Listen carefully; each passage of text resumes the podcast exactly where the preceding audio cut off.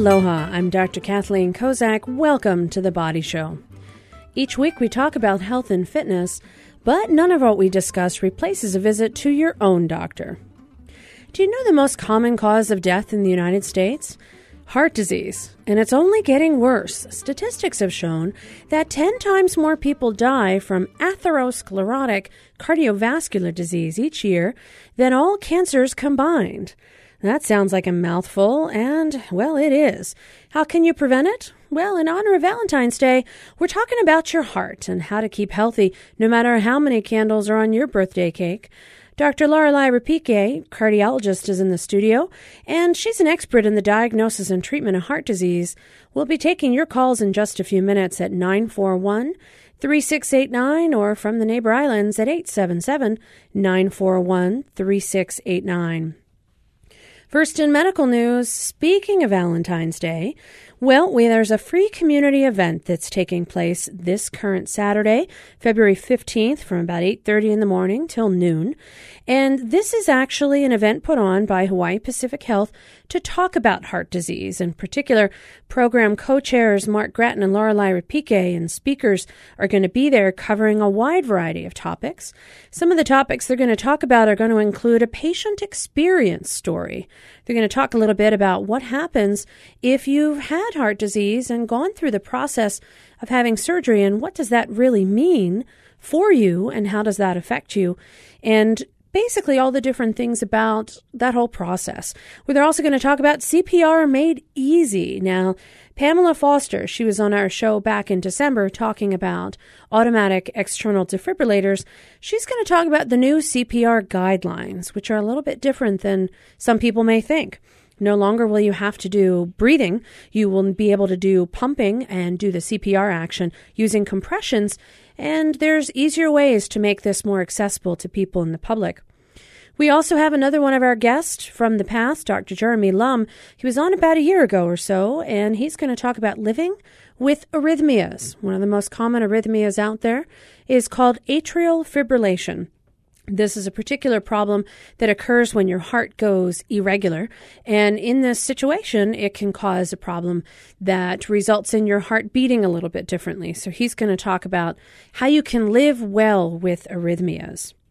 We've got some more information about stroke prevention and treatment and how you should act fast. We have Laura Miller.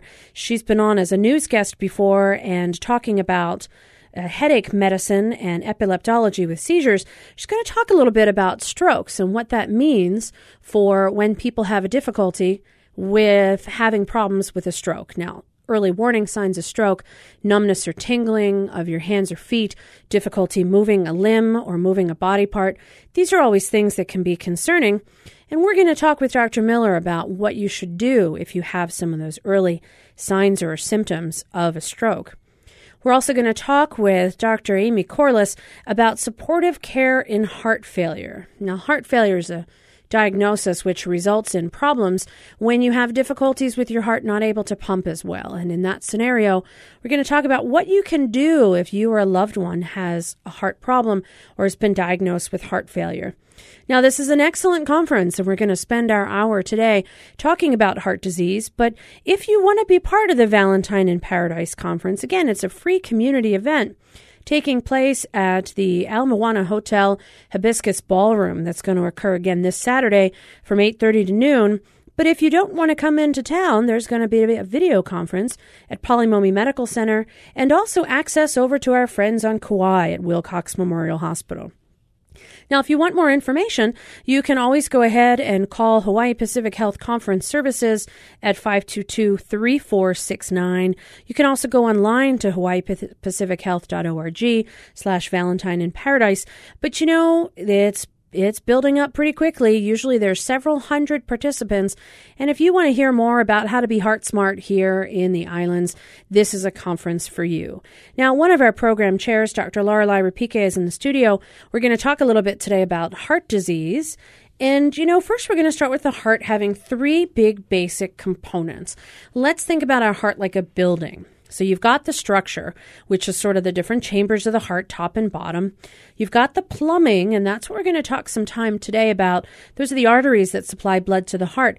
And that's where people talk about blockages, and that's where people talk about stents in arteries and bypass surgery. That's really where we're going to be spending some time today. There's also the electrical system. That's the system that directs the heartbeat and tells your heart how fast to go or how slow to go. We've had issues before talking about fibrillation, and we'll talk about that again in a few months. Um, but that's another system of the heart. Each one of these can be the source of a problem. The most common one is the plumbing system, and when that gets clogged, blockages happen. What happens next? Well, keep listening. There are some things you can do right now to try and fix your risk of developing blockages in your arteries. Dr. Lorelei Repique is here in the studio. She is an invasive cardiologist at Straub Clinic and Hospital. And if you've had heart disease or know somebody who has, you can join us at 941 3689 on Oahu. Toll free Neighbor Islands 877 941 3689. Dr. Repique, welcome to the Body Show. Thank you, Kathy. It's very nice to be here.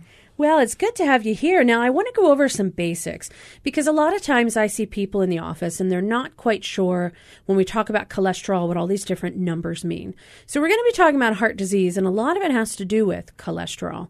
What are what's the difference? Good cholesterol, bad cholesterol, triglycerides? Do I care about all of them? Do I just pick on one of them? What is the deal with cholesterol and how does it affect me? Well, the main reason we care about cholesterol at all is we're worried about the plaque that builds up in your arteries and the blockage. You know, it obstructs the blood flow. And when they've actually opened up the arteries and scraped off whatever it is that's causing this blockage, a, a major part of that is cholesterol. So that's why we are care at all about what your cholesterol levels are. Because statistically, if your cholesterol levels are high, you're more likely to have heart disease. But what I tell people is you don't always get what you deserve. So some people have high cholesterol levels and they don't have heart disease. Other people have heart disease and they don't have high cholesterol levels. That doesn't sound fair. No, it's not fair at all, unfortunately. But unfortunately, that's the way it is. So there's cholesterol, and then we had to look farther. So there are different types of cholesterol. There's HDL, there's LDL, VLDL, and lipoprotein, and all these other little things that only the scientists know under the microscope. And so we looked is there something that's more statistically uh, associated than just a plain cholesterol level? And that's where we've come up with the good and the bad cholesterol levels. So the bad cholesterol is, if you look at your lab sheet, the LDL cholesterol, and you can it's like low, lousy, lousy LDL. Okay. Yeah, lousy LDL. That's the bad one. And if you have high levels of that, you're more likely to have heart disease. So high means definitely greater than 130 is high where we want you to be is less than 130, but we really want you to be less than 100. For everybody? For the general public, as I like to say. If you've had heart disease, we want it even lower. But the fact remains no matter what your cholesterol level is, if you have heart disease, if you have proven plaque, your level is too high for you. Your body, it's not just the level, it's what your body does with it. So even though you can say, I know I had a heart attack, but my cholesterol level is not that high, you still need to do something about that cholesterol because your body's not dealing with it correctly. So that's our LDL. So that's the stuff that really it kind of clogs up the arteries. Right. It causes these blockages. And no matter what it is, if you've had a diagnosed heart problem from blockages, how low can you go with that LDL? Well, we want to see it less than 70. And that's okay that's okay. Now, statistically, people you would say, you know, isn't it bad to have a cholesterol level that low? And it's true that statistically, um, if you get your cholesterol, if you have very low cholesterol levels, statistically, you have a higher risk of dying or having disease. But that's because very sick people have very low cholesterol levels. For example, if you're very sick with cancer, if you're very malnourished, if you have bad kidney failure, essentially, if you're on the verge of dying, your cholesterol levels will be very low because your body has used it all up. So that's different than taking a healthy person and lowering their cholesterol. So it's a statistical thing. But when it comes to lowering cholesterol levels with heart disease, we have not found a level that's too low that causes a problem. Well, and you know, I know they've done some studies on some folks who have fairly vegetarian diets, and they were looking at some some people they were doing an analysis of, and I think it was it was somewhere in Southeast Asia. I don't know if it was I think it was Vietnam, but it might have been in Thailand, and they were looking at what their LDLs were because here are people who don't eat a lot of red meat, and they also don't tend to have as much of a cholesterol problem and a heart disease problem in the group that they were looking at. This was mainly agricultural outside of the city, and they found that these guys, and they were looking just at guys, but they found that they had LDL cholesterol levels in the 30s and 40s, perfectly healthy, no major problem. This was normal for them. Right. So the actual actual level is really dependent on what your body needs, but it's not like we really envision it going too low. We really haven't found that bottom limit Correct. yet. Yes. If in otherwise healthy people. So that's our LDL. What about our HDL, our high happy HDL? How do we get that and why can't I have more? Oh, poor HDL. So, HDL seems to work in your body as um, something that runs around and picks up the bad cholesterol and gets rid of it so it doesn't deposit into plaques. So, we want as much HDL or happy uh, cholesterol as possible. Um, if you're a woman, you already have a bit of an advantage because HDL levels tend to be higher in women already. The problem with HDL is, although it's if you have a high HDL, you have a lower risk of heart disease. It's very difficult to get your HDL level to go up. The best way to make it go up is exercise. And we're talking vigorous aerobic exercise. That's the best way to get your HDL cholesterol up. We have not found any medications that are very helpful. Um, there aren't particularly any foods that I know of that will increase it. Supplements, fish oil may help.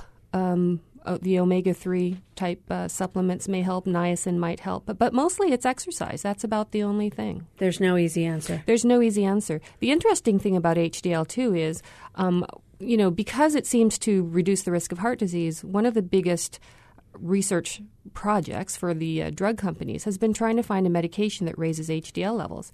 And they actually have found some that raise HDL levels. The problem is it does not translate into protecting you from heart disease. So we're, I don't even know if we're going to be able to find a pill that's going to answer this. It's still going to be exercise. All right. So HDL, the only way to get more exercise is genetics, it's gender, it's exercise. Right. You can't. There's no cheater's way to get it. Not really, not reliably. You got to exercise. That's that's kind of the deal. Yeah. Now, I've seen some folks and they've doubled their HDL with exercise. And it was rigorous activity, but it was also consistent. You know, it wasn't like I'm going to go run 10 miles on Saturdays only. It was I'm going to do a little bit of exercise every single day. And because I'm going to do something every day consistently for months at a time, I'm going to see an improvement in my HDL if you just exercise once a month or maybe once a week, it's probably not going to give you the same yeah, effect. Yeah, that's not going to do it because your body, your body's smarter than that. You can't trick it. We can try.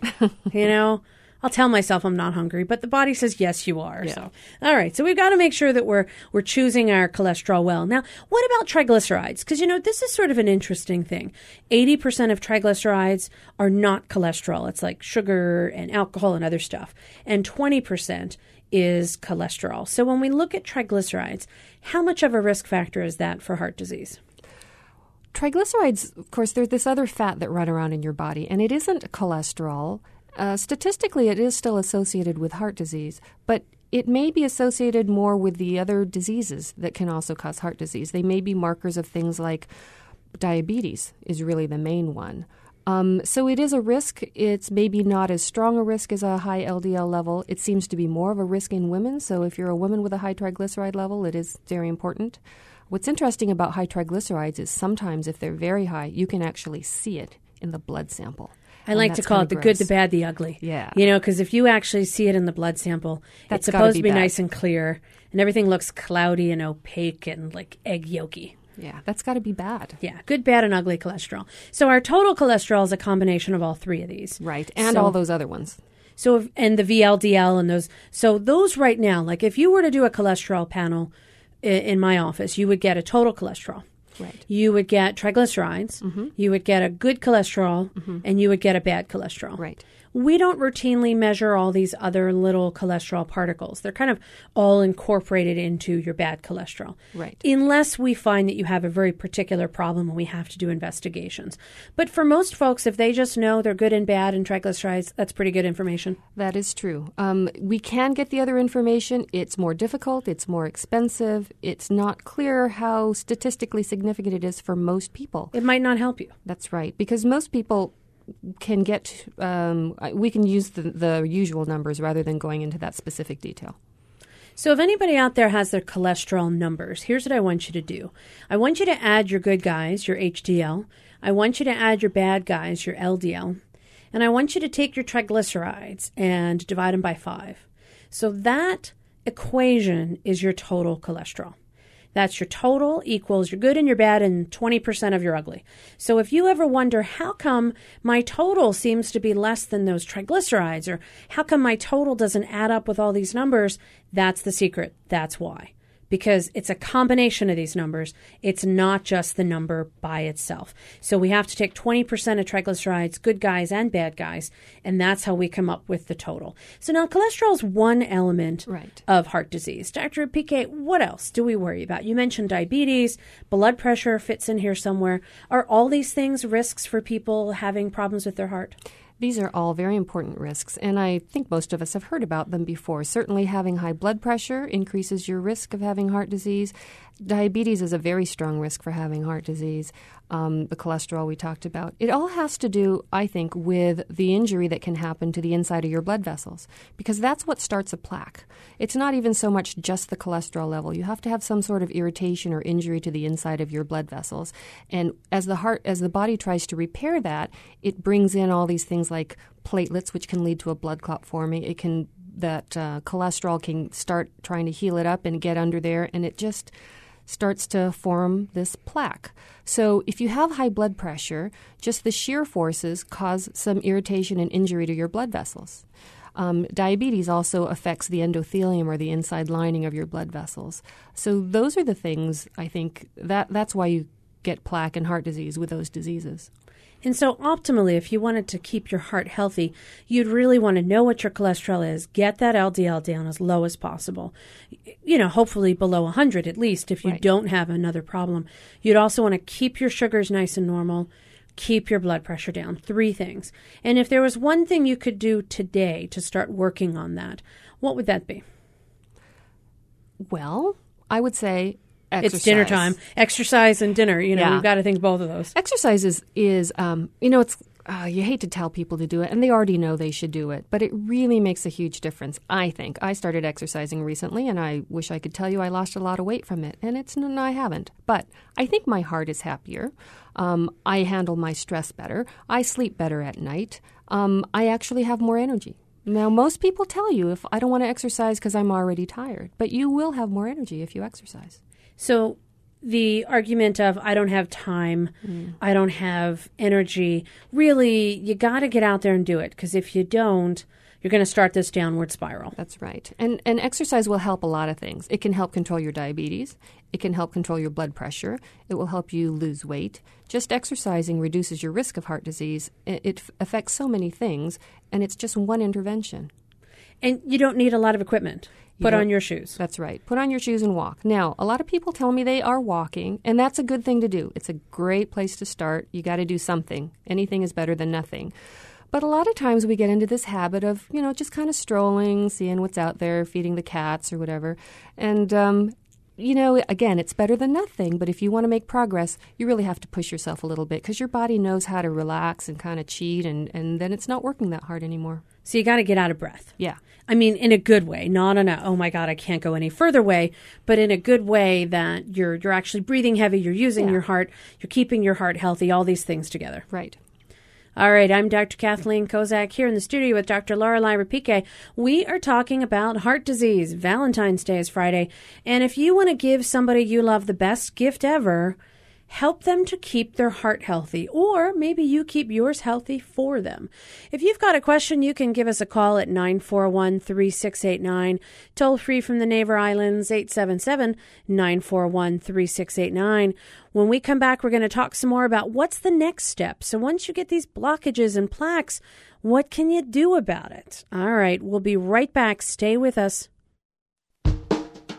Graduating high school is tough enough. Forget starting college. It's partly such a hard transition in the first year because they're encountering several kinds of culture shock. So many students over the years have come home at Thanksgiving and not gone back to college. I'm Kai Ryssdal, first generation students. Next time on Marketplace from APM.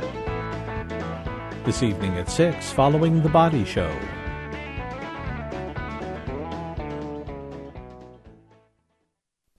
I wish that I had told you, though I don't know what words I would have used. Maybe I would have said that I'm in love with a woman. The film I Am chronicles the journey of an Indian lesbian filmmaker who confronts the loss of never having been able to come out to her mother before she died.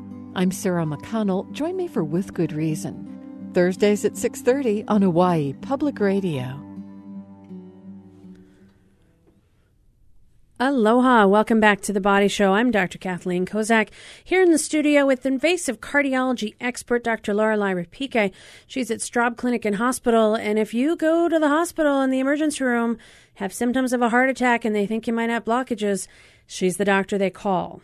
So, if you have a question and you want to find out an answer, or you, you wonder if your risks for heart disease are pretty significant, you can join us at 941 3689, toll free Neighbor Islands 877 941 3689.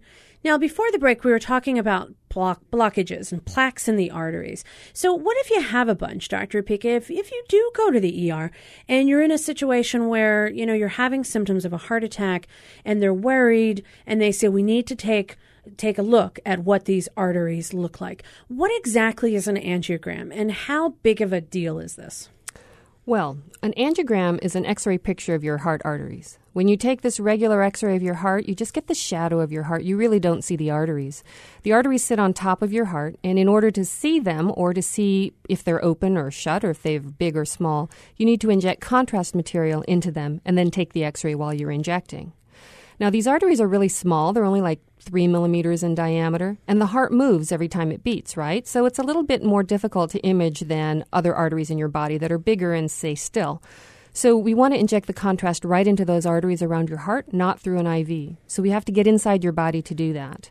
And the way we usually get there is through this artery in your groin, in your in your groin, in your femoral area, or we can go through the artery in your wrist, the radial artery.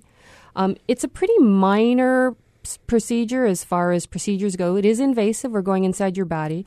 But the incision that you get is, I mean, it's like half a millimeter or it's a couple of millimeters in diameter. It's, it's really not even an inch long. Um, it's local anesthetic, so you know you get that bee sting that stings and burns, and it gets numb. Um, you get sedation for the procedure. It's not a major surgery, so you don't go completely under. You're not on a breathing machine. You can be a little bit awake during the procedure, but most people fall asleep. Once we put that catheter, that tube into your artery, um, you really don't feel anything much after that, and most people fall asleep. We then advance this catheter up your aorta up to your heart, and then we inject the contrast in the arteries, and we can see their outline. And you don't feel any of that either. So, what are you looking for? You're looking for percentage of blockage. Right. Well, hopefully you, you're looking to see that everything's okay. Right. But if it's not okay, you're looking at these blockage percentages. What's the average for most people? I mean, are we all walking around there with like a 20% blockage or, you know, does it not become serious until it hits 50, 60, 70%? Well, pretty much, um, you know, most, unfortunately, a lot of people over the age of 20 or even around the age of 18 may have little flat plaque, a little bit of cholesterol built up in their arteries, and we may not detect that on an angiogram you can have some plaque built up in your arteries and it may be obstructing your artery up to about 50 or 60%, and you probably won't have symptoms and it probably won't actually reduce the effective blood flow to your heart. But once it gets to 75% or more, especially if it's 80 or 90, it very it, it is restricting the blood flow to your heart, the supply to your heart, and your heart is not happy about it.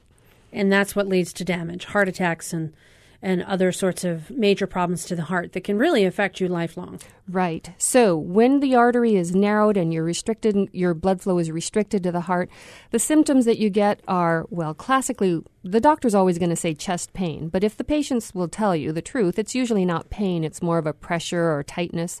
You may have enough blood flow getting to your heart at rest, but when you try and exert yourself, you try and walk up the hill or up the stairs, and your heart needs more blood, it can't increase the blood flow through that narrowed area. And that's when you'll get the discomfort. So that's the classic angina or angina, which is discomfort in your chest that occurs with exertion and it goes away when you rest.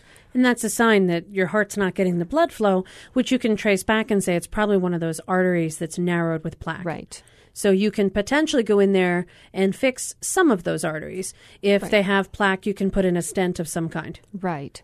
So, what we want to do at that point is hopefully prevent the artery blockage from getting any worse. So, that's where we have to make sure your cholesterol is under control and your blood pressure and that sort of thing. But if it really is restricting blood flow to your heart enough to where your heart is being affected by it, where you're being affected by it, you have chest pain, you can't exercise, then we would consider trying to restore more blood flow to the heart, whether it be um, by doing an angioplasty, which is putting a balloon across the blocked area and inflating the balloon, getting more blood flow that way, putting in a stent, which is usually done with an angioplasty, and a stent is a little coil of metal that goes in the artery and then stays there to help hold it open. Or if you have a lot of narrowing in your heart arteries, then bypass surgery may be the best thing for you. Oh, the big bad bypass surgery. All right. We'll get to that in just a minute. We've got a caller on the line. We've got Nick from Honolulu. Nick, welcome to the Body Show. Howdy. Howdy. How are you today? All right. All right, good. No chest pain, no chest pressure. No, I'm uh, I'm only 34 years old. Well, you know, so am I in my dreams. All right. I'm a bit older than that. But tell me a little bit. What can we do for you today? What's happening? All right. Well, I'm an outlier, I guess. Uh, I'm in the military, um, an elite group of the military rescue, and uh, my cholesterol has been slowly climbing since my early 20s. Now I'm up in for total cholesterol of 360, 380. Wow. I, I work out all the time. Uh, you know, I get depressed if I don't work out. Um, sometimes I can't sleep that night. I eat well, uh, not a lot of red meat, um, lots of veggies, fruits, grains. Uh, so you're doing everything right. Your total cholesterol is 360 to 380. yeah. That's wild. How, tell me about your family. Like, what's going on? You know, did everybody live a long, healthy life? Did, you know, everybody on the guy's side or the girl's side have heart problems? What's happening there? Good question. Uh, no heart problems chronically. Uh, my uh, paternal parents both died, oh, in their 70s, probably from heart attacks. Um, but um, my dad's grandmother lived till she was 98, and her blood was pink, like you guys were talking earlier. She ate a donut and a Danish every day for breakfast, and Wow. terrible ha- eating habits. Well, don't make me hungry. It's dinner time. But, you know, donuts and Danishes are not on my list. But it's so interesting because, you know, Dr. Repique, you said earlier in the show, you don't always get what you deserve. Now, not to suggest that people deserve heart attacks, Right. but, you know, here's poor Nick. He's got, what, 360, 380? Right. Not fair. You're exercising, Nick. You're eating right. You're doing all the right stuff. What can somebody like this, I mean, if it's, Nick, what was the lowest cholesterol you've ever had? Oh, probably about 180. You know, that's interesting because my first thought is genetic. But if your lowest cholesterol is 180, uh, Dr. Pickett, do we see stuff like this? Like people when they're teens and 20s, they've got this great low cholesterol. Boom, they hit their 30s and they're like 380, but they're doing everything right. Nick, that you are an outlier, I'll tell you. And and in a good way because you're doing all this elite rescue and in a bad way with your cholesterol. Yeah, that is rather unusual. Usually, if it's a familial cholesterol problem, you're going to see it already when they're in their teens or in their 20s. So the fact that it's going up now suggests that there's something going on, but you know, it sounds like you're doing all the right things. Now, um, this is the other thing about high cholesterol levels is that statistically you are at high risk of having heart disease. Statistically. But we all know, like I said, that some people have high cholesterol levels and don't have heart disease. Um, especially if it doesn't run in your family very strongly, you may this may not be an issue for you, but it, it's really hard to say. Um, that number would basically scare all the cardiologists because we are worried about your risk. I think the thing to do is really continue what you're doing. Um, you know, be very diligent about the things that you can do with diet and exercise, and um, you know, I think you should have a stress test probably, you know, more often than some people. Although that doesn't guarantee anything. At, at least I think we're being a little bit more vigilant. Certainly. Um, also, over the years, as it's been climbing, I get a lot of harassment from the docs, like you're saying. Uh, I don't want to go on statins, but there's not a lot of research out there referencing younger folks like me. It's always the older population that the studies uh, look at. Right. You know, it's interesting. I work with a pediatric cardiologist right now, and he was telling me about some um, data that says you should actually start treating pediatric patients with statins by the age of 10 because that's if their cholesterol levels are that high at that age, that's when the damage actually starts rather than waiting until they've had high levels for this long. Of course, that doesn't quite apply to you because your levels were low earlier, but um, apparently there is some thought among the pediatricians just coming out that it may be safe in certain uh, circumstances. Um, it's really hard to know what to do, but um, you know, statins are not the they're they're very good. They have their place, and they certainly have been have the best statistics as far as reducing the risk of recurrent events, reducing another heart attack in the future if right. you have disease. But it's it's really hard to know what to do if you don't already have disease. Exactly. You know, I'm okay. curious. You know, Nick, this this would be an interesting question. Would someone like Nick would he be a candidate to do some other type of testing of his heart. Like years ago, they had this coronary artery calcium score, there's stress testing, there's even angiograms, although I'd, I'd be hard pressed to suggest, Nick, an invasive test that you would do just to see if your heart's okay without having any other symptoms. But are any of these other imaging studies helpful if, you know, 360 total cholesterol? It, it scares me, and I'm not even a cardiologist, but, you know, would anything like that be helpful for Nick or not really? I think uh, what would be helpful for me, you know, trying to assess him would be something like a stress test because we would get a functional uh, study, not just you know, numbers. It would give you how right. how fast and how far and how well can Nick go at like right. super stress. So when we put you under okay. stress, is there any evidence that your heart is struggling? Um, I think something like a, a, CT scan, which which also does an angiogram, we can we can look at the arteries with a CT scan. In in someone this young, you're unlikely to have calcium, which makes it difficult to read CT scans. Even just a calcium score to see if you do have calcium, I think those would be helpful in this case. Um, but you know they're not without their own set of risks. A calcium score usually is just the radiation from a CAT scan, and it's not that much radiation. But if we do an angiogram with a CAT scan, you still have contrast and you still mm-hmm. have radiation radiation. So I'm not sure I would go that far, but maybe a calcium score um, I think would be helpful in just trying to determine your risk. Okay. All right, Nick, so you're an outlier. Here's the problem. We know a lot about people who have heart attacks and who have heart disease because then we check their cholesterol and we see what's going on with them.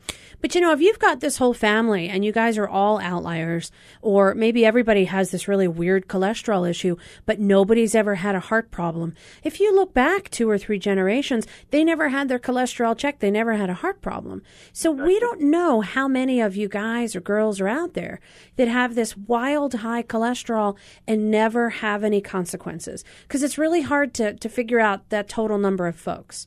So, you know, here you are. If you're doing your exercise, you're doing great. You're doing everything you can. Keep up the good work and, you know, be monitored, be vigilant. If you get some troubles with your exercise capacity, go get that checked out because it sounds like, you know, you wouldn't want to look back 10 years from now and go, wow, my heart, I've had three heart attacks I never knew about and I never took care of that cholesterol. So, you know, might be something to do. Talk with your doc, do some exercise testing or something, get a good baseline. Awesome. All right. Thanks, Outlier Nick. Thanks for the help. Thank you. We have Shari on the phone from Honolulu. Shari, welcome to the Body Show. We just had an outlier telling us a story of scary cholesterol numbers, but he was okay. What kind of troubles have you got? Hi, um, thank you, doctors. Great discussion, by the way. And I don't have any problem, but I'm calling for my family members, specifically my brothers, sisters. Mm-hmm. Um, my, I have two questions. And um, my first question is: uh, Is there a um, a relationship between taking SSRI, antidepressant medication, and high, very high triglycerides, as in like under 500. Okay, good question. Not that I know of. Not that I know of. Okay. And then the next question I have is, um, what is is there a normal level of VLDL? Interesting. Is there a normal level of VLDL? Well, I just want to repeat your first question so people understand. Your question was, you know, antidepressants. We call them serotonin, selective serotonin reuptake inhibitors, or otherwise known as SSRIs. Are they associated with extremely high triglycerides?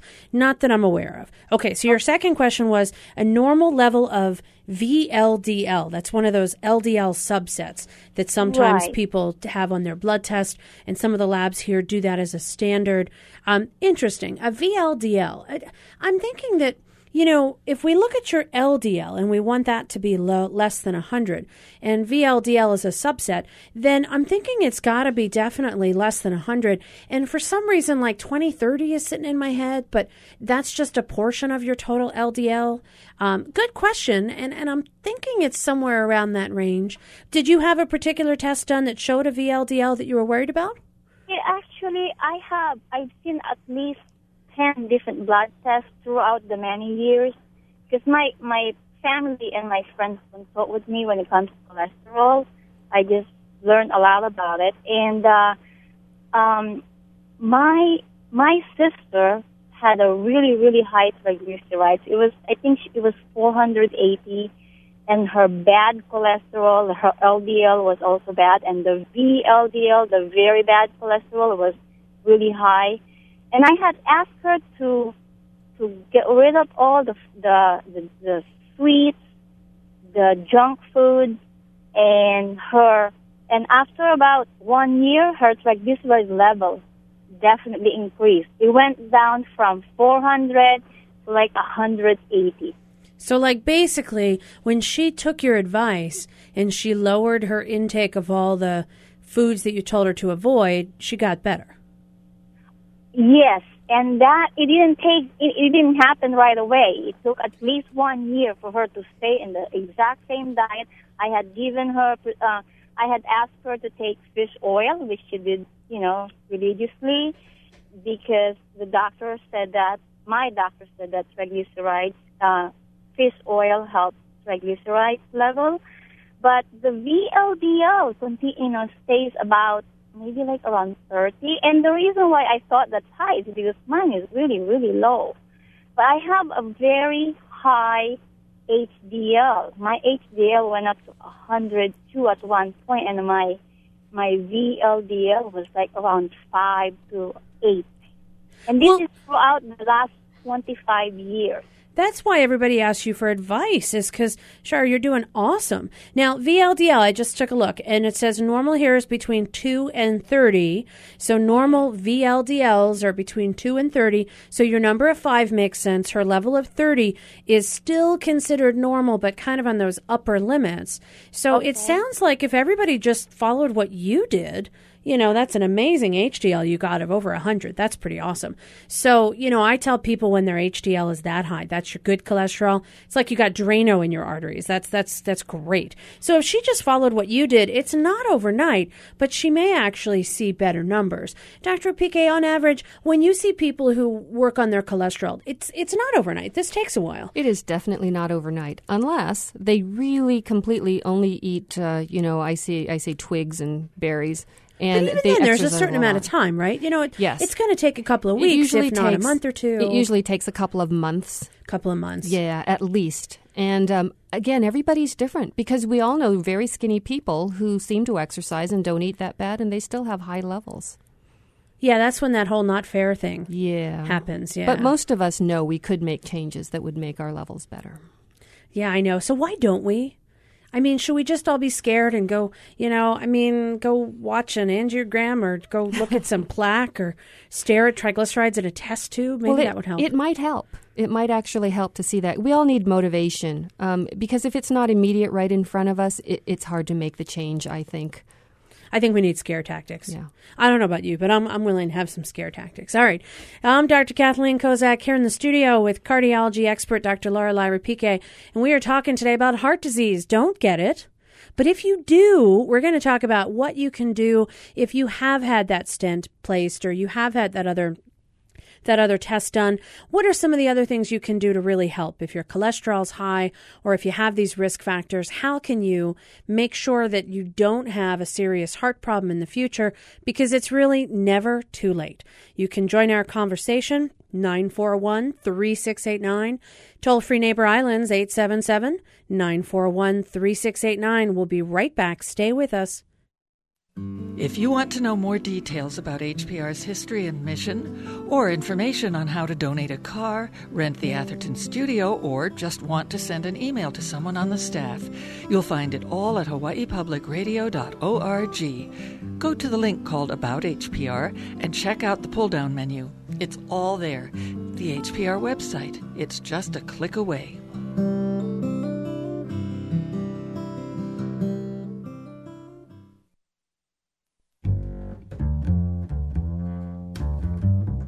The little dragon leapt up with a start and she screamed. He wagged his tail ecstatically, and costume jewelry clanked beneath his red belly. He was all attention. I'm Stephen Colbert, and this week on Selected Shorts Women Who Love Dragons from PRI, Public Radio International. Tuesday at 5 p.m. following Travel with Rick Steves. Aloha. Welcome back to the Body Show. I'm Dr. Kathleen Kozak here with Dr. Lorelei Repique. We are talking about heart disease today. Don't get it. If you have it, it's not too late. There's still some stuff you can do. Now, we were just talking to two folks. We had Nick, the guy with really high cholesterol, but exercising all the time. And Sherry, she was the, the woman who everybody asks her for advice, and when they follow it, they get better. So, lots of interesting things people have had to say about heart disease.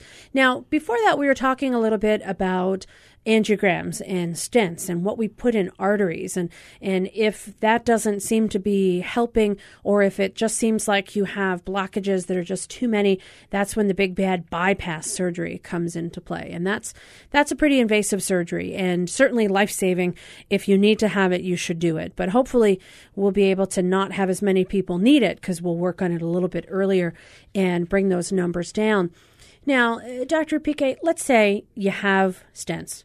Okay. Yes. You can still have a problem. You can still have progression of your heart disease. What do you do then? Well, you know, when you think about it, having a stent doesn't really cure your disease. And if you think about, you know, the way you talked about it before with the house and the structure and the plumbing and whatnot, if you have a clog in your artery and you open up that clog, that's great. But what are you going to do to keep that clog from coming back?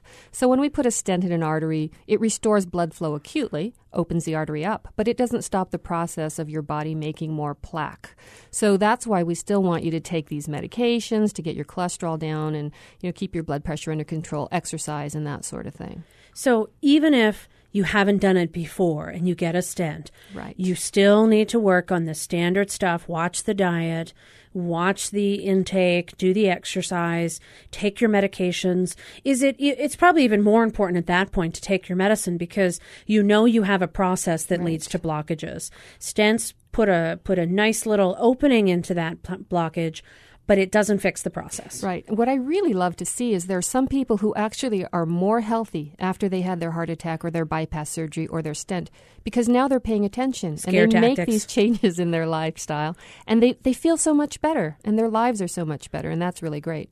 Well, and that's part of what, you know, if, if people want to go to the conference on Saturday, there's going to be a patient experience, and they're going to talk a little bit about what that means and how that changed their lives.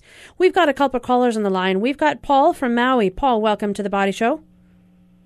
Yes, hello. Uh, thank you very much for your show. Um, uh, I'm I'm calling in because uh, I've been I haven't done this yet, but uh, my cholesterol's up around 270. It's been up there for quite a while, and um, but I have a couple friends who have tried this and uh, I keep meaning to try it, and it's reduced their cholesterol at least by a hundred points. It's called red yeast rice, and I was wondering what the doctor uh, thought of that, if, if she's heard of that before. Yeah, well, red yeast rice, it's been around for a long time. And uh, red yeast rice is actually the reason that we have statins. When people noticed that it did lower cholesterol levels, the people in labs decided to try and synthesize it, and they did. So, red yeast rice and statins are very similar. Uh, the thing that lowers cholesterol in statins is essentially the same thing that's in the red yeast rice. Um, so, it can lower your cholesterol. Um, I think you still need to monitor for the side effects that you can get with these, um, you know, chemical statins. Although the risk of those problems seems to be lower, the effectiveness seems to be a little bit lower compared to the chemicals. Um, but yes, I think it can work. Um, now there also has been some problem in the last couple of years, people talked about not getting the real thing because there was such a big demand for it. It wasn't uh, really as available, so what you were getting in your pills might not be the real thing. I see. Okay, well, thank you. All right, Paul, thanks for calling us from Maui. Great question. If you've got a question, now's your chance to ask an expert. You can join us at 941 3689, toll free Neighbor Islands, 877 941 3689. Dr. Pique, statins, we find a lot of good things about them. Some studies have shown they reduce the risk of Alzheimer's, and that's totally independent of their effect on cholesterol. Other studies have shown that they do some other really good things. Overall, studies have shown in some cases taking statins reduces the risk for certain types of cancer. On the other hand, there's there's other risks we're finding out about. Um, they might increase the risk of diabetes in certain postmenopausal women what should we do? I mean, I think statins are great medications for the right individual, but there's there's a lot of scare about them. Should we be scared of statins or should we be more scared of heart disease? I think we should be more scared of heart disease, actually. It's like sort of the red wine controversy. People always want to drink red wine because they want to drink red wine, but they don't want to exercise. And what has the, the bigger impact? It's the exercise. But I digress. Let's get back to statins. Um, heart disease, again, it is the leading cause of death in people, and it doesn't just make you die, it can make you ill. It can really affect your life in a bad way. So we want to do everything we can to reduce the risk of that happening. And statins clearly um, do reduce the risk of progression of heart disease, the progression of those plaques. If you've had a heart attack, it reduces your risk of having a second heart attack. I think if you have had heart disease, we've seen it on an angiogram, you had a stent, you had a heart attack, you had bypass surgery, you should definitely be on a statin. Now, if you have side effects, if it's you know causing other worse problems then you know we need to work around that but you should if you have the diagnosis you should definitely be on a statin where it becomes more difficult is if you don't have heart disease yet, you're just trying to prevent it from happening. And then with anything, you have to weigh the risk and the benefit of it.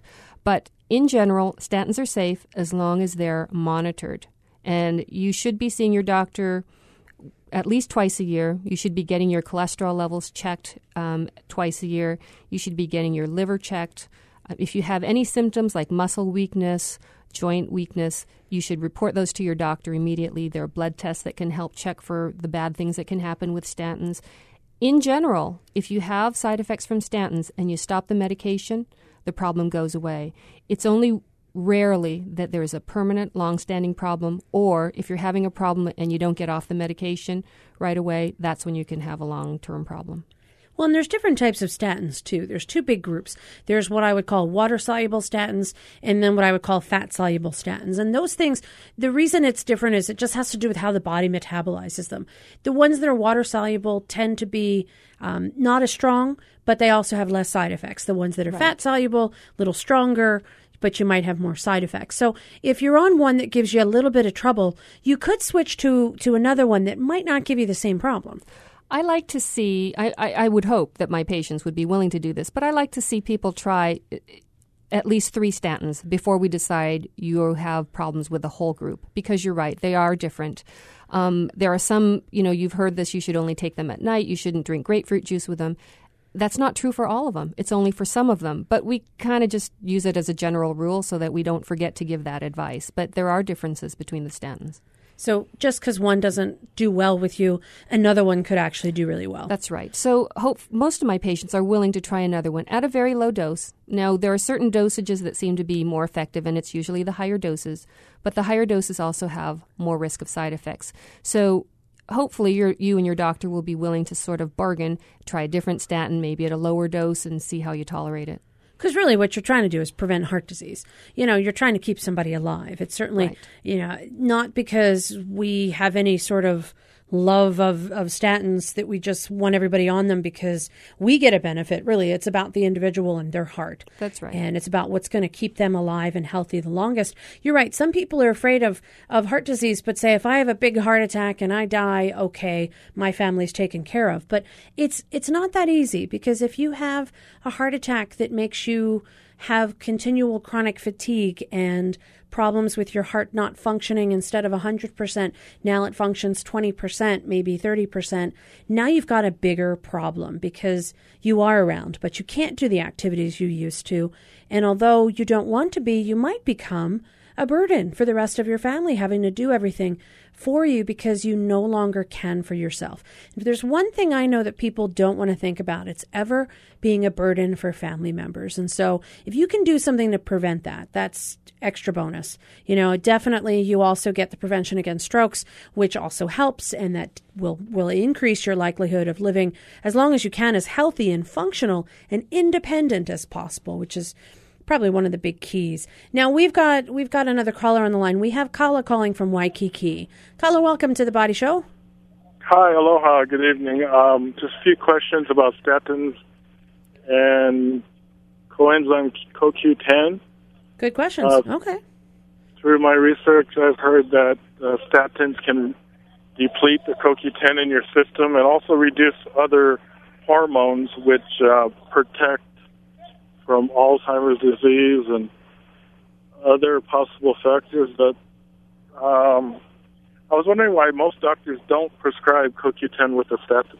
Interesting, because you know we must be reading opposite stuff. The stuff I've looked at with statins and Alzheimer's actually shows a benefit that you know when we think about these neurofibrillary tangles, these amyloid plaques that occur in in Alzheimer's disease, we see that people on statins have a decreased risk of having those plaques. So you know it actually has to do well with something, some relationship between statins and these neurofibrillary tangles. So I'm reading Okay. decreased risk of Alzheimer's. But you bring up Um, a really important question about research, I've heard that due to the reduction in the fat content in the brain with the low cholesterol reading, that it could cause increases in Alzheimer's disease because it's affecting the mitochondria, basically leading to mitochondrial dysfunction. So, Well, and see what what I'm referencing are yeah, they're sort of you know it looks at it from the different perspective. So the articles that I'm looking at are referencing a statistical decrease in the number of people with Alzheimer's on statins. So it sounds like you're looking at the this is the way that it could be. Let's take a look at it from the decreased amount of cholesterol in the brain and fat in the brain available for brain cells. And the research that I'm looking at is saying, let's look at all the people on statins. Now let's go ahead and let's take a look at how many have Alzheimer's. So it's kind of looking at it from a different perspective. Mine is sort of retrospective statistical analysis, and yours is sort of prospective. Let's take a look at the neurobiochemistry. I honestly suspect that the real answer is probably going to be something in between because you know we see people they've done a study and they looked at um, actually I think it was a physician study where they took a bunch of people and they were mainly guys um, but they were looking at let's let's take those on statins and see how many what is the statistical chance of them developing Alzheimer's? So they're looking at this population saying boy there were only 3% in the group that had statins and there were 13% in the group that didn't so that's the way they're looking at it. But but what you bring up is a really important point about neurobiology because that's a field that we're really just starting to get into and trying to figure out what the brain does. So I think that we're probably going to find the truth is somewhere in between what I'm looking at and what you're looking at. But your other question is really good. The I have another coenzyme. well, Um, okay, we haven't yet gotten to your coenzyme Q10 one. So hold on to your next question because I'm curious about the answer to the very first one. So that's a really interesting point. I've heard some interesting things about coenzyme Q10 and about whether or not it should be administered along with statins. Dr. PK, do you do you tell people to take both? I usually don't, only because I I don't have any any recommendations to do that, but it might make sense. What what do you do? Um, it seems to make sense. It probably makes sense. I think we don't know for sure. Uh, you know, again, there's a lot of um, there are a lot of things written. There are a lot of things stated. The research seems to support that coenzyme Q10 may help that. There is some evidence that it does reduce the levels, but it's um, It's unclear. I think it may help. If someone does have weakness, uh, muscle weakness, or they're concerned about it, I will tell them that they can take CoQ10. I think CoQ10 is a reasonable thing to do. It, there's no evidence that it hurts you. My issue with CoQ10 is it tends to be one of the more expensive supplements, and people are already taking a lot of things. They're already spending money on a lot of things, and because I don't have really strong data, I have a hard time saying, uh, yes, you should definitely do this. But I don't object to it, and I suggest it if people do have side effects. All right. So, what was your next question, Kala? Uh, inflammation. I was curious. Um, I didn't hear too much information about inflammation, and I hear, or through my research, I feel that inflammation is a major major cause of atherosclerosis and heart disease. Not so much cholesterol. Um, You're right, I Kala. think cholesterol had a kind of a bad reputation for so many years, but the, I think the information, the current information, is kind of changing. It's more towards inflammation and sugar in your diet, and of course, um, fluctuating blood, um, too much fluctuating of your blood sugar, which is causing a lot of inflammation from your diet.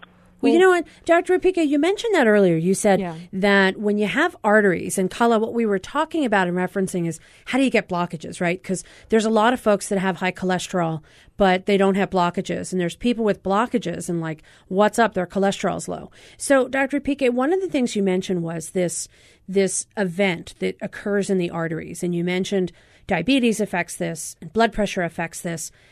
That event leads to a cascade, which results in plaque. Right. What is that initial event? Is that kind of what Kyle is referencing, like Yes. inflammation? Actually, it is, yeah. Um, so, like I said, the reason that we, we think that uh, cholesterol is the problem is that when you take a plaque apart, That's it's in there. mostly made out of plaque, but something has to start that plaque forming. And I do believe it's inflammation.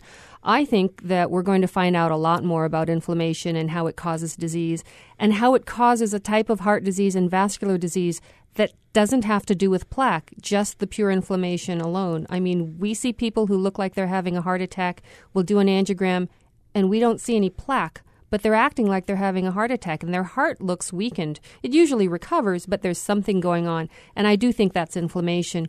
We see younger and younger people having heart attacks. I think it's inflammation. I think it has something to do with a diet. I'm not sure that it's, uh, I, you know, I think sugar has part to do with it, but I think there are other things that we're eating in our processed foods. But, you know, that's kind of a whole nother thing that's out there that I, I think you're right. There's a lot of data coming out about it. There's not a lot of sort of the hard data research that, that we as doctors have to rely on yet. But um, I think that's going to be key into under our understanding in the future.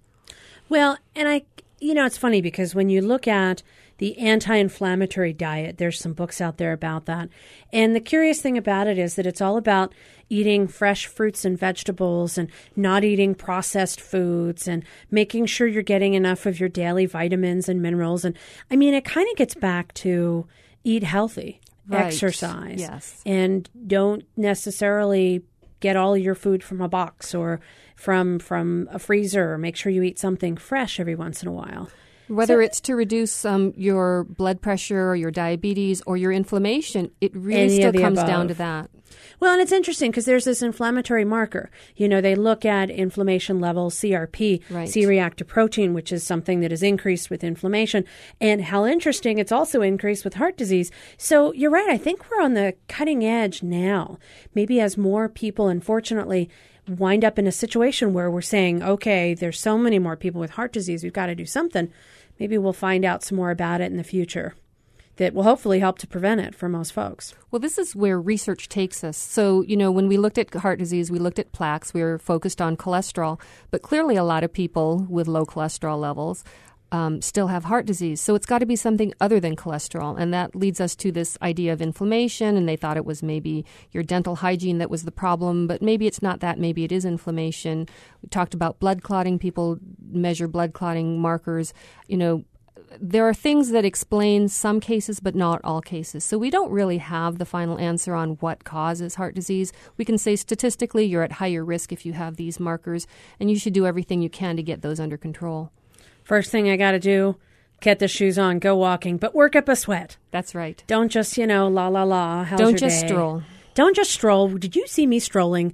You might have caught me strolling. All right. And if you want to hear more, there's an event this weekend that's going on, Valentine in Paradise. That's going to be at the Ala Moana Hotel, 8.30 in the morning till noon. Boy, in three and a half hours, you can learn a lot about the heart. If you want to hear more about it, you can go to um, hawaiipacifichealth.org slash Valentine in Paradise. You can also call to register, 522-3469.